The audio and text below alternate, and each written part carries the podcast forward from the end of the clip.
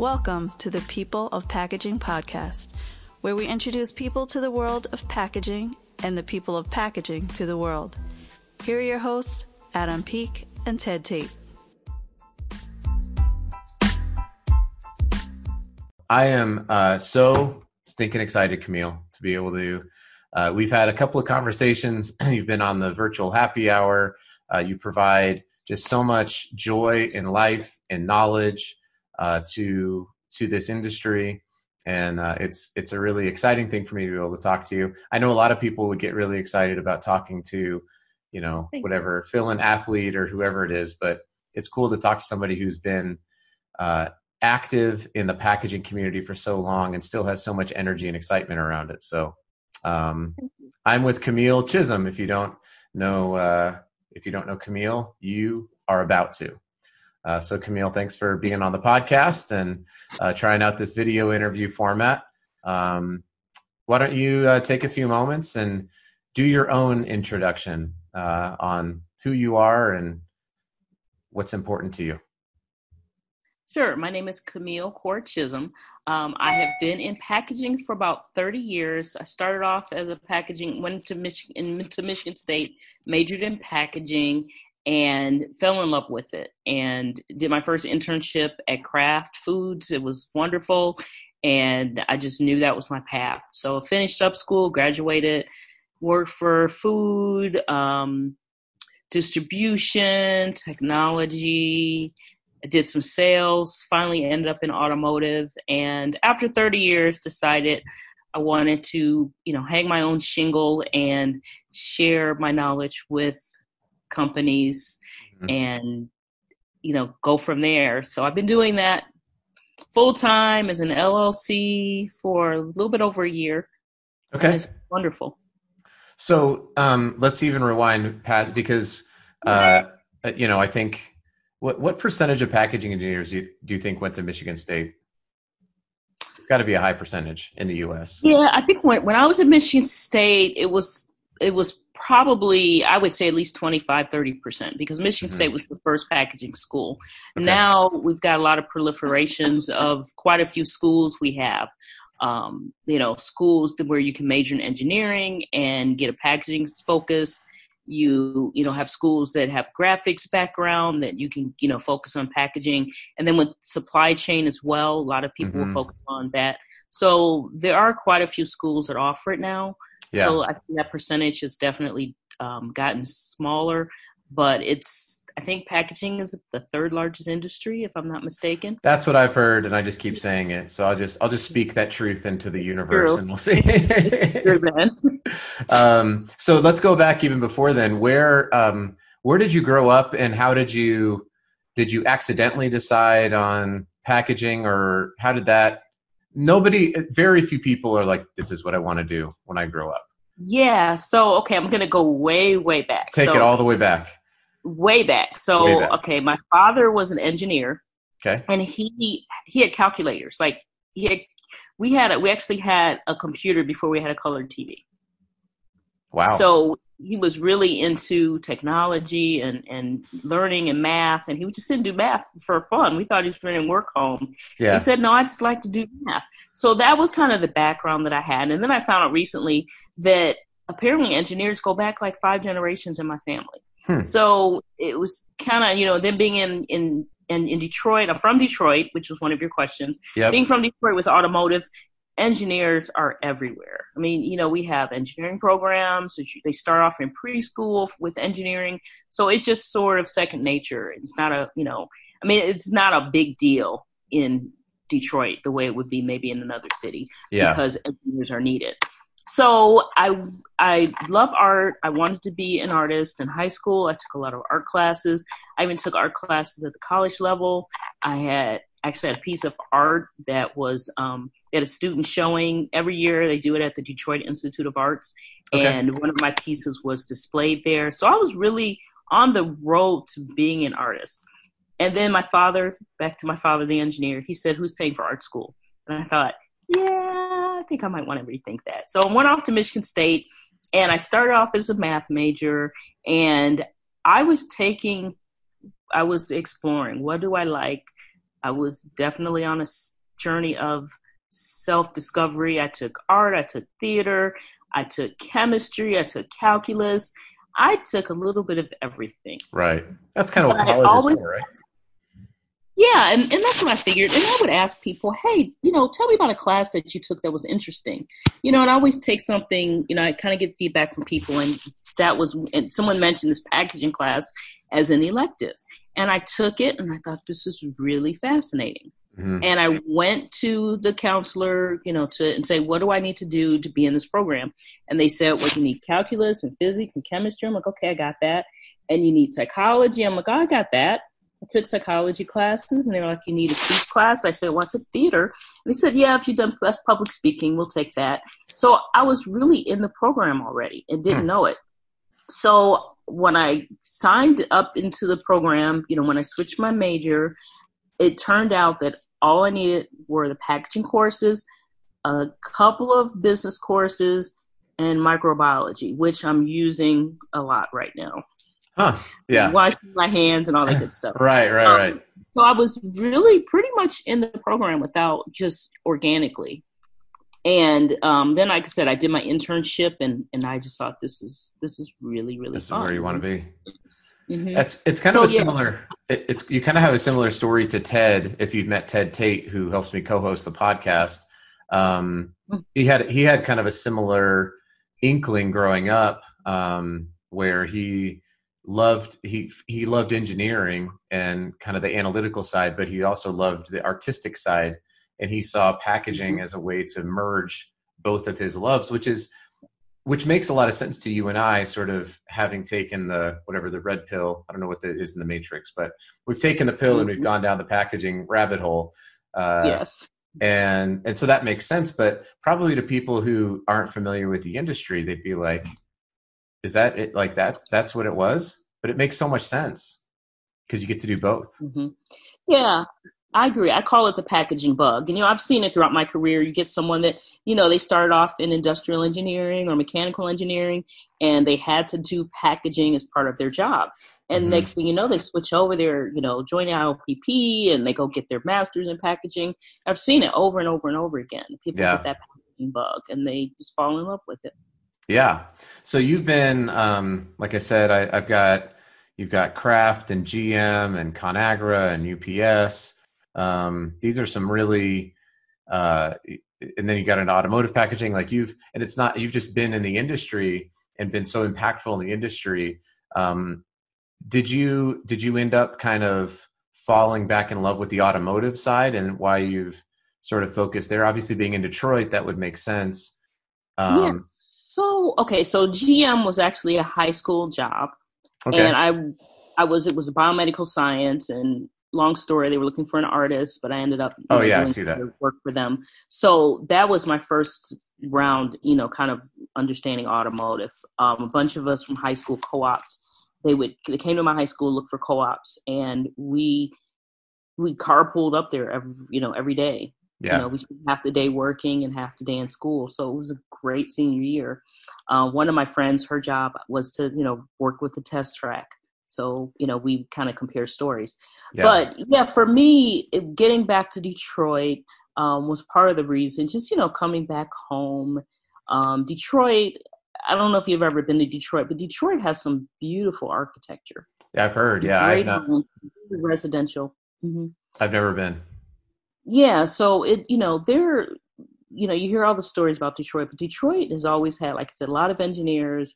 There are many people that are, you know, comfortable and affluent, and you know, a great network of people in Detroit with automotive. So that's how I got back to Detroit. I decided it was time to come back home. This is actually like my second tour back, because I decided now to come back as the city's gentrifying, and, you know, just come into the city as it's growing, work with automotive companies, and then also work with a lot of the startups, because there are quite a few incubators here. Yeah. And I have a passion for startups to help them with their packaging. That's awesome. And that's one of those areas that's probably incredibly underserved. You've got a lot of packaging, you know, manufacturers who, like, I work for one, and we have minimum order quantities that just can't even be hit. Yes. And so to be able to partner to partner startups who need packaging. It's not like it's less important. And to have a consultant like yourself to be able to step in and really probably save them not just money using your, you know, your Rolodex, mm-hmm. but also just the amount of time that it would take. I remember when I did sourcing for a packaging company, and I didn't really know what I was doing. And so it was like, you're just Googling stuff and you're sort of fingers crossed that this is going to work. But to place a level of certainty for a company that really needs certainty in this area, I'm sure is incredibly valuable. I agree. I think for me, part of what spurred that was I sold packaging at one point, mm-hmm. and the accounts that I went in where they didn't have a packaging person and there were certain companies that were selling them packaging, I knew walking the door, I can get that account just by giving them standard pricing. Yeah. Still have enough margin, still make a living, but I didn't have to overcharge them. And right. they would easily switch over because they were saving so much money. Mm-hmm. So that's one of the reasons too. You know, I see that there's a need for smaller companies that, you know, helps to give them some leverage for negotiation, also picking packaging that will work for them, you know, looking long-term, building, you know, their plan. You know, short-term, maybe you have 2 flavors. Maybe you want to expand to 5 flavors. Are you going to have to, you know, are you going to actually use all that packaging, or are you going to have to throw that away at some point? Because right. now you've got 10 flavors and you've changed your logo, you change your color scheme, you know, those sorts of things. And yeah, you bought the packs for a penny overseas and you had to buy a lot, right. 20,000, 30,000 of them, but you never used them. So in the end, how much money have you saved? Right. Yeah. So, yeah, we see that. Again, we could probably talk for a while about that, but because it's so true, it's all over the place. So you and I have discussed this before, and that is the genesis of this podcast was really Ted and I connected at a Lux Pack event over a mutual love of hip hop music, which was not the easiest connection to make at, I'm not saying that it doesn't happen. It's just, it was a really great connection. And we had a few adult beverages and became good friends, and we'll leave it at that. But, and then we just started talking throughout the weeks and stuff like that. Mm-hmm. And I remember talking to Ted, and, you know, Ted grew up in the Bronx. He's African-American. And I was saying, hey, you know, I go to all these industry events and there's a real diversity problem, it would seem, but I wanted to make sure. I said, is this something that is this just a perception? And and all of a sudden it was like the stories that came out. And I talked to another gentleman, and he was telling me stories about just awful, horrible things. And so for you, was growing up in automotive with an engineering family in Detroit, do you think that that's been probably helpful? Because did you have representation, or did you really feel like you were also, you know, breaking down some glass ceilings as both a female and a minority in a space that's really dominated by a lot of people who look like me, to be honest? Yeah. So I guess for me, I thought I was normal because of where I grew up and the experiences and, you know, who I saw growing up.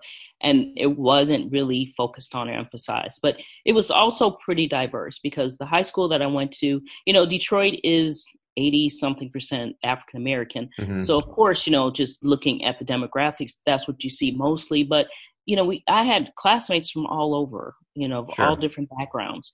So it wasn't a big deal for me. Like when I went off to school, you know, it wasn't like I had never seen anyone that wasn't like me before. Right, right. It wasn't a big deal. So I'll say that in my career that I'll forget I'm Black, and people will remind me that I'm African-American or remind me that I'm female. And I'm like, I'm just doing my thing, having a good time at work. Yeah. And someone will stop and want to make a comment or make an assumption. I was offered drugs once from someone, a manager years ago. And when I said, I don't do drugs, their response was, but you're Black. And I'm like, I don't get that. Yeah. So yeah, there are lots of stories like that. And I try not to focus on it. I try to, be the best me, work hard, have my credentials. And like I said, if I'm busy working and doing what I'm supposed to do, I don't really have time to focus on the slights. Sometimes I've actually had non-African American friends tell me, yeah, you know why that happened, don't you? I'm like, no, what are you talking about? I'm like, I don't know what's wrong with them. And they're like, it's because you're African American. I'm like, well, what do you mean? So I've actually had, my non-African American friends tell me that that's what's going on. So, and I've had jobs where I found out that I wasn't making as much as someone with 10 years less experience as me and only one degree, where I have 2 degrees in packaging because I, went to RIT and went back and got my master's. So I've had that experience more than once where I know that other people with less experience and less education and, have made more money. So, I learned over the years how to counteract that. I have a friend that is at a C-suite level. And, we've had lots of conversations. We actually grew up in the same neighborhood. We went to junior high and high school together, but I didn't really become friends with him until college. And, we still keep in touch. And, I was like, what kind of things can I do when it comes time to negotiate? Because, you hear the articles that say, well, women don't ask for more. Well, as far as salary, yes. When every time I've gotten a job, and it's negotiation time, I always ask more money. I'm the person that when I go to buy a car, I don't leave until someone's at the dealership is mad, and it's not me. So I definitely ask for more. Yeah. And, usually it's like maybe $1,000 more, but not near, parity. So I, had some really good discussions with that friend on, what to say, how to phrase it. It was very helpful and amazing, who to talk to, when to talk to them. And that coaching was priceless. I mean, it really did bring my salary up to par very quickly. That's awesome. It was very easy. Yeah. Have you been able to take that and sort of pay that forward? Because I think that's something that's, I mean, what an incredible resource to have. I'm a big believer in coaching. I have people that I coach basketball for a 6th grade basketball team. So I love that form of coaching, but also in the business world, I have people that I go to all the time for coaching advice. It maybe not as in perpetuity. Have you started to see, and have you had other people within the packaging world, come and ask you for advice now? Do you feel like you're a conduit of the help that you have received from that coaching? Definitely, I do. I think LinkedIn has been really great. I mean, we met on LinkedIn, and I get leads from LinkedIn. It's been great. But I do also get people reaching out saying, "Hey, you've been in packaging for all these years. I have some questions." I've had someone recently.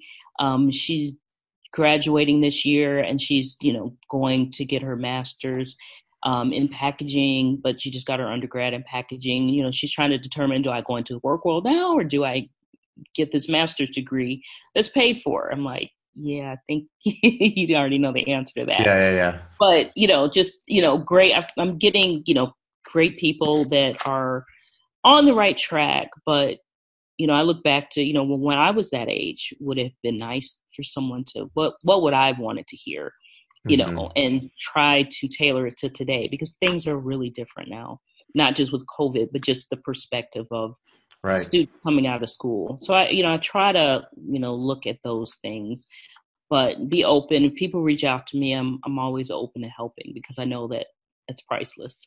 That's been one of my favorite things about the packaging industry has been that I think everybody who's in it recognizes what a special industry it is. There's not a lot of people who know about it, but it is. It's a very tight-knit group of people. And I have not really run across anybody who's saying, no, I don't. That I can't, I'm not going to help you with that. They may say, I don't have time, and I certainly recognize that, but it's typically followed with, but maybe you want to reach out to so-and-so.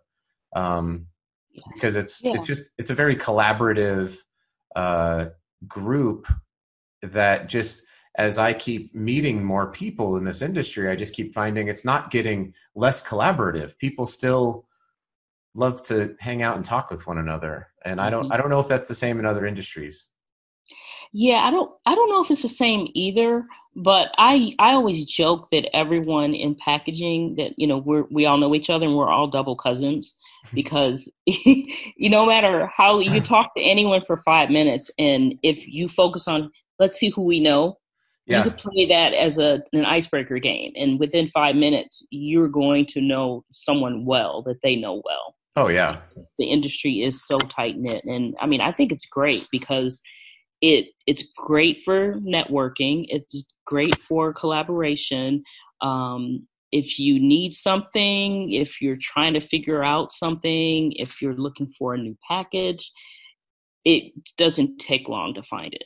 Yeah. And I do think that I think other industries are like that to a certain extent, but I've noticed that, you know, when I've done packaging for companies, one of the things they'll say is, you know, everybody.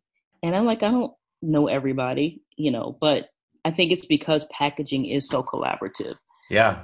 And it touches so many parts of a business. I mean, it's interacting with marketing, branding, sales, supply chain, finance, legal, R&D, you know, regulatory. It all sort of, I mean, it's why I love what I do, is because I get to interact with so many different personalities solving very specific problems across a wide range of subsections. I think it's, yeah, but I've never worked for like a UPS or, so it's cool to hear that also from the inside. Yeah, that UPS was fun. I was there, and it was a little while ago. I'll just say it was when e-commerce was first starting. Yeah. And companies, what they were doing, they would take a pallet, pull a box off a pallet, and then ship it UPS. So now you got this box designed for a full pallet load on a truck being shipped individually in a different manner. Yeah. And like I said, I'm not going to tell you how long it was, but the movie The Cable Guy was out. Okay. So with Jim Carrey. Oh, I remember it. Cable and he's picking the box, and I would go visit these companies, and they're always like, I saw The Cable Guy. You guys just throw these boxes and kick them everywhere. And I would, you know, oh, hey, just want to let you know that the box is designed for a pallet load, and now you're shipping it on chutes, and people aren't throwing the boxes, but you know, they're getting compressed from the side now instead of being compressed from the top and the bottom. And, you know, gently educate people, explain that, you know, either you can beef up your one pack or you can have a separate pack for a totally different environment. And, you know, that was kind of like my first foray into a sales type job. But it was a lot of fun because I got to see how so many things were made, you know, sporting goods, bullets, what else? Hurdles, labels for clothing, you know, I just so many different things. It's crazy. Yeah. RVs, just a little bit of everything. So you really have to think on your feet and understand, you know, that's one thing I love about packaging. You have to understand how things are made and how do they work? Who's the end user? What raw materials are coming in? How do those materials interact with each other? You know, it's just so, you know, you have to look at everything.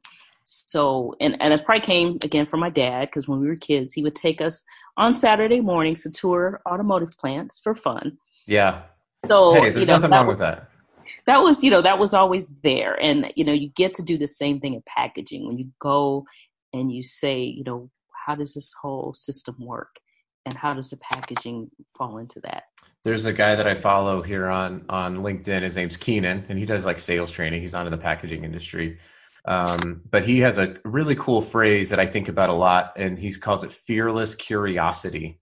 And he applies it to the sales context, which is certainly true. You have to be fearlessly curious. But I also think about that in the packaging perspective, because if without that, I think we cause physical damage. I mean, we can literally I remember once I saw something designed and none of the boxes made it. It was a retail box and the engineer did not do any testing, and it got to the retailer. And I don't mean like small damage. I mean, every single box was destroyed and nothing could be put out on the retail shelf. Mm-hmm. So, you know, that's an extreme example, but it's, you know, they lost their curiosity. They lost that side of them that really wanted to draw that out and understand. And they probably just, you know, took something and, you know, made a tuck top auto bottom and said, yep, this will work. And then sent it out the door.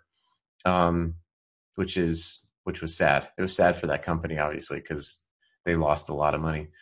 Yeah. And that's another thing I love about packaging, because it's really like physics meets reality. You know, you have to have the understanding of it and kind of the basics and how it works. But with packaging, it's outside of that vacuum, and you're actually you really need to see how things work and really go and just see what it looks like and test it.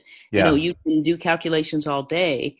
Calculations will kind of give you an idea of the direction that you're going, but to just go, like you said, buy a tuck top bottom box, it's not, you know, you really have to test it. Yeah. Yeah, for sure. Okay. So you had mentioned something, obviously we've talked about, we're in this COVID quarantine. I'm curious, and this has been an interesting question to ask people, and I've been asking them as kind of part of this. I call it my collaborative, my COVID-19. But so in Utah, we had an earthquake right at the start of the pandemic, like shook my house. Luckily there was nothing serious that happened, but it was a legitimate earthquake, like 3 days after we put on lockdown. And I was like, this is the last thing any of us wants to worry about is an earthquake now. And then afterwards we had these aftershocks. So, and you could feel the aftershocks. And I'm wondering if you take that analogy and you say, well, COVID-19 is an earthquake, and it is shaking up everything. I mean, every part of business is being shooken up by this. So, but then the question isn't, I mean, I think the question persists of, well, what are the aftershocks going to be like for the packaging industry? You know, your 30 years of experience in packaging, you've met some incredible people, I'm sure. You've been able to work on some amazing projects. You have tremendous insight into the industry. So what do you foresee? You could focus on automotive, or you could just in general discuss what are some of these aftershocks that you think might be coming that we ought to be looking out for, that brands ought to be looking out for? Okay, you probably have to stop me, because you know I can talk about packaging all day. So okay, you have to stop me, but I think for one, it's going to be, you know, supply chain. So when you look at the supply chain, anything that has a shelf life or is perishable, the supply chain has been interrupted, and where there, you know, people are normally holding things that has maybe a shelf life of 18 months. They're used to holding it 18 months, and now it's going to go past that. So, you know, are they going to be able to track that and pull that out? Or now we're going to be looking at developing packaging that has a longer shelf life. Second thing is going to be packaging as it relates to food and, you know, people touching it. And, you know, is it sterile? Is it antiviral? Does it have antibacterial properties? So, you know, those sorts of things. Or how do people handle it? You know, we were really on a big push for sustainable packaging, but right now that's kind of gone to the wayside because people are buying, you know, things that are packed instead versus so much fresh stuff. Let me ask you a question on that. So when you talk about, when you're talking about the food packaging, obviously there's a lot of attention that's paid to the inside if it's coming in direct contact with food, because then you eventually put that food into your body. And so that, but you're even saying that you foresee the outside having some type of, because if somebody goes into a grocery store, I've never, ever, ever, ever in my whole life thought, I wonder how many people have touched this Birch Fender's stand-up pouch. I had that this morning. Did you? I did. Yeah. Shout out to, I think her name's Lizzie. They're a Colorado company. But like, I've never thought how many people have touched this. And then I was in a store and I was like, how many people have touched this bag? Like, I don't know. Yeah. Well, and see, with the packaging and taking that microbiology class, yeah, even before they started telling us all the things to do, I was immediately like, okay, we shouldn't bring this in the house. I'm dumping things out of the bag. I'm like, someone touched the bag, the bagger touched the bag, because I didn't do the self-checkout at that store. Mm-hmm. So I'm taking stuff and putting it in the hallway and dumping it out of the bag and throwing the bag away before going to the house. And my daughter's looking at me like, you've completely gone bonkers. You've gone nuts, yeah. And then about 2 weeks later, there's a video about the guy wiping down everything before he brings it in. And she was like, okay, I guess that wasn't just you, Mom. I guess you're not so crazy. Yeah, so I think there is going to be a focus on that, about, what gets touched and how does it get touched. Another thing is, the shift with e-commerce. So, we're going to see even more packaging that's getting delivered. I mean, right before this, piece of advice away from packaging. Don't gut your kitchen right before a pandemic. Okay. So I gutted my kitchen. I was getting ready to get it done. And then with all the supply chain issues, things aren't here yet. Oh, so, man. I just got 3 bags of cement delivered, and the guy, he was literally just going to leave them on the front porch. I just happened to be by the window and I saw an arm on my porch, and I'm like, what is that? So I go look, and he's putting these, they got to put them in the side door. So we're going to see more packaging, I think, as it relates to e-commerce now, because people are saying, I can order this online. I don't have to get it. I don't have to go to the store and get it now. So we're going to see less retail packaging for sure. I saw, I don't remember where the article was from, but I'll look it up, and maybe I'll link to it here on whenever this goes out there. But it was like a semi that was a mobile grocery store. Did you see this thing? No, I didn't. I'll have to look that up. And it would roll into a neighborhood. I think it was a conceptual idea. I don't know if it's actually happening, but it had the data of what this neighborhood wants. And then once a week it would roll in, and then you'd come out of your house, and it would just go house to house to house to house to house. And you go out and you buy all your stuff. I'm sure you pay a really stupid premium for it, but I was like, I can't see that scaling very well. It sounds like a mix between when I lived in Texas and the people would come by with the box truck full of meat and say, buy meat. And people would buy the meat off the truck. You see that? And then a food truck. It sounds like a mix between a food truck and that. Probably in upscale neighborhoods, I could see that, maybe like the villages in Florida, where you get people that, they don't necessarily go out shopping as much. We'll probably see it more in like senior communities, over 55 communities. I could see that being there, because they don't have to go to the store. Communities where they live and they might take a shuttle bus and do a shopping trip, together. Yeah. I could see that, but I don't think it's just going to happen in the average neighborhood. No, I couldn't see so either, but I just thought it was because, honestly, if I go back, 10 years ago, I'm not thinking, well, taxi drivers will just be people in their cars. Like, obviously I didn't know that Uber would exist, and Lyft, and, all these really disruptive technology. So who knows? True. I don't know. Yeah, someone told me 10 years ago that I would be walking around with $1,000 piece of glass, probably in both hands, paying for water, paying for air, and jumping in a stranger's car to go who knows where, and gladly paying them. I would say, what are you talking about? You're crazy. Yeah. Yeah. Okay. So I have a few follow-up questions, and then we'll, so I've got, cause I know that we could talk about this sort of, what's the word? Just thinking about the future, what's going to happen.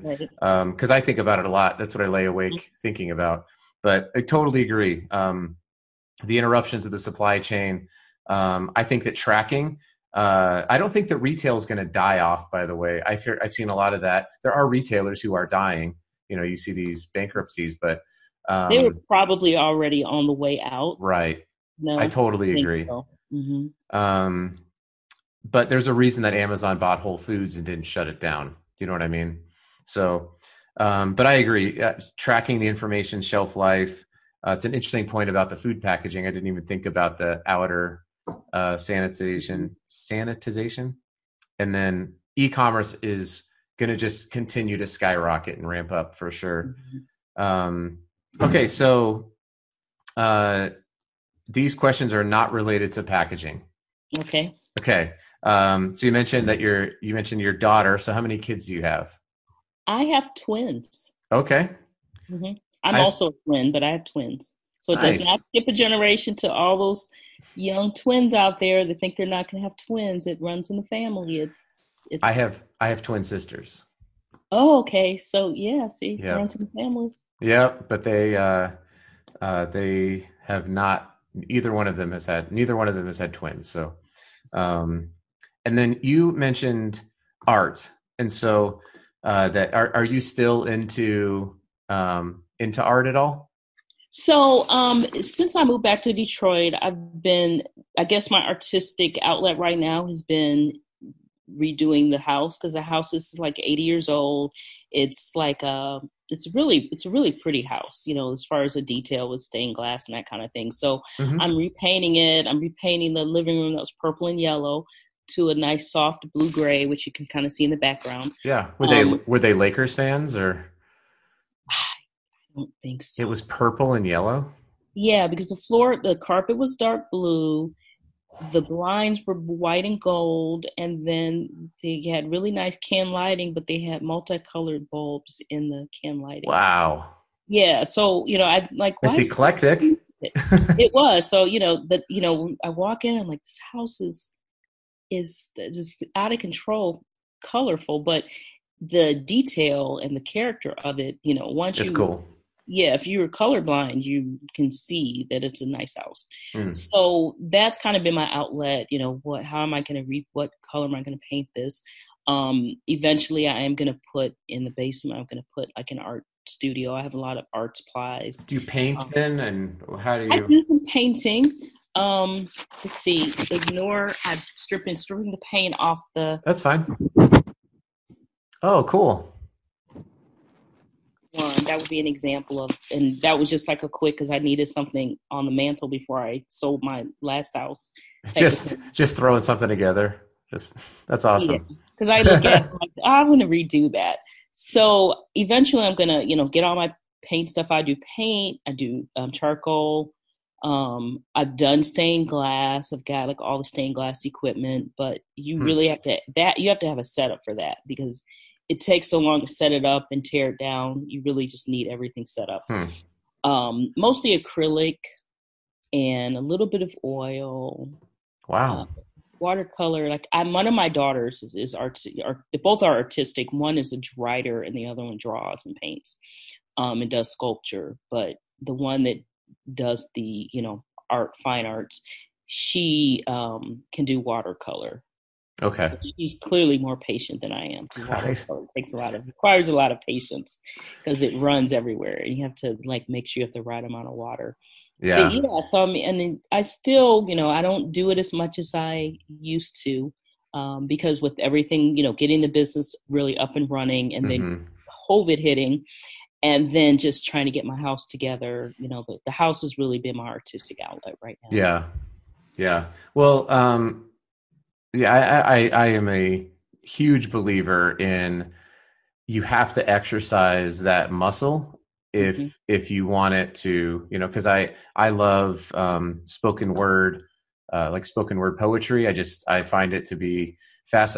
I'll just start thinking through stuff, and I'll just start writing it down. And I noticed that in some of your posts on LinkedIn. I know. But, you know, it's just kind of, it's important to have, I think, that sort of outlet. If it's something that you really value, it will, if it's a muscle that does not get exercised, it gets lost. Yes. And I think that's really a travesty. So glad to hear that you are still doing it, and I'm excited. One of these days. So I do a lot of sneaker collections. Like you can see. I see one back there. And the company StockX is based in Detroit. And so I just want to get out there and like say hello to everybody and be like, hi. I do want to go to Detroit. I've heard it's had a really cool renaissance. So maybe one of the, how far is Wixom, Michigan? Wixom is probably about 15, 20 minutes from me. It's a suburb. Okay. The company I work for has a facility there. So maybe that'll be a fun reason to get out there. Yeah. But it's not far. Detroit's really easy to get around because of being the Motor City. We have the first freeways, and you get on a traffic jam and 2 minutes later you are in an interchange. You can switch to a different freeway and get where you're going. Yeah. I've flown to Detroit and then just driven out. I've never just spent time in Detroit. My sister-in-law lives in Traverse City. And so sometimes flying to Detroit makes a lot of sense. So, well, how do people get a hold of you for your this 1-year-old consulting company, and who are just really great contacts for you? In case someone's listening to this, and God bless you if you've made it this long. Cause I think it's awesome when people do that. So what's the best way? Obviously through LinkedIn, I'll make sure that your contacts there. But what's the best way? And then who are really great contacts for you right now? Yeah. So I think that LinkedIn is obviously the way most people are getting in touch with me. I have all my contact information there. My cell phone is probably the next best way to get in touch with me. And my cell phone is 281-384-4483. Lots of threes, eights, and fours. 4483. Yep. And do you prefer people to text you, or do you just call you out of the blue? Either way is fine. Okay. So whichever way they're most comfortable. Okay, so I'll give you my email address, but it's really long, and I'm actually in the process. I've got it. I'll just copy it so that no one has to write that down. Yeah, because I'm in the process. So I started off as C2 Packaging because my name's CC, right? And my maiden name was Core, C-O-R-R, like short for corrugated, right? Oh, there you go. I like it. So when I moved back to Michigan, there's actually someone that, we very similar backgrounds. Name was almost identical. So I changed my name when I registered my LLC to Indigo Packaging and Consulting. Okay. Because I love blue, as you probably can't already tell. That's where the name is Indigo Packaging and Consulting. Okay. But I need to change the website. I'm in the process of trying to get that done. But so right now, my website is c2consultingassociates.com. Did you know that you can get a .consulting extension? I can send that to you later. Okay, yeah, I have seen people with that, but one of the things I'm doing is branching out because I can actually sell packaging now. Yeah. So, especially with COVID, and that's been probably the most common question people ask me when I network. Do you sell packaging? Yeah. So I thought, well, I guess I should do that. So one of the revamps to the website will be that I do have the ability to sell packaging as well. Cool. Well, that's awesome. Well, I'll make sure that all that gets put in there. And hopefully this is something that can help you out. I really just want to help and serve in any way I can. So it's I'm glad that your story is at least out there in another format.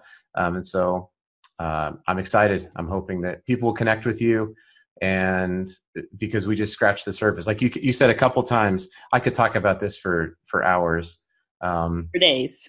For days. Yeah, for days. I've done it for hours before. I've spoken at events, and the person in front of me finished in 10 minutes, and we all had like 30 minutes. I'm like, how am I going to fill 15 minutes? I'm taking that time. Yeah. The person next to me nudged me and said, you'll be okay. Yeah, you'll be all right. When I would preach in Colorado when I was a pastor, I would get like the band always knew like it's going to go long. And even like the children's workers were like, Adam's preaching. It's like, okay. Like, did you get an extra orange before? Yeah, exactly. Yeah. Exactly. All right. Well, Camille, thank you so much. Appreciate you getting on, and looking forward to seeing all that you get to do in this consulting gig. So it's exciting. Yeah, thank you. Definitely. Thank you. All right. Bye. All right. So let me stop the recording.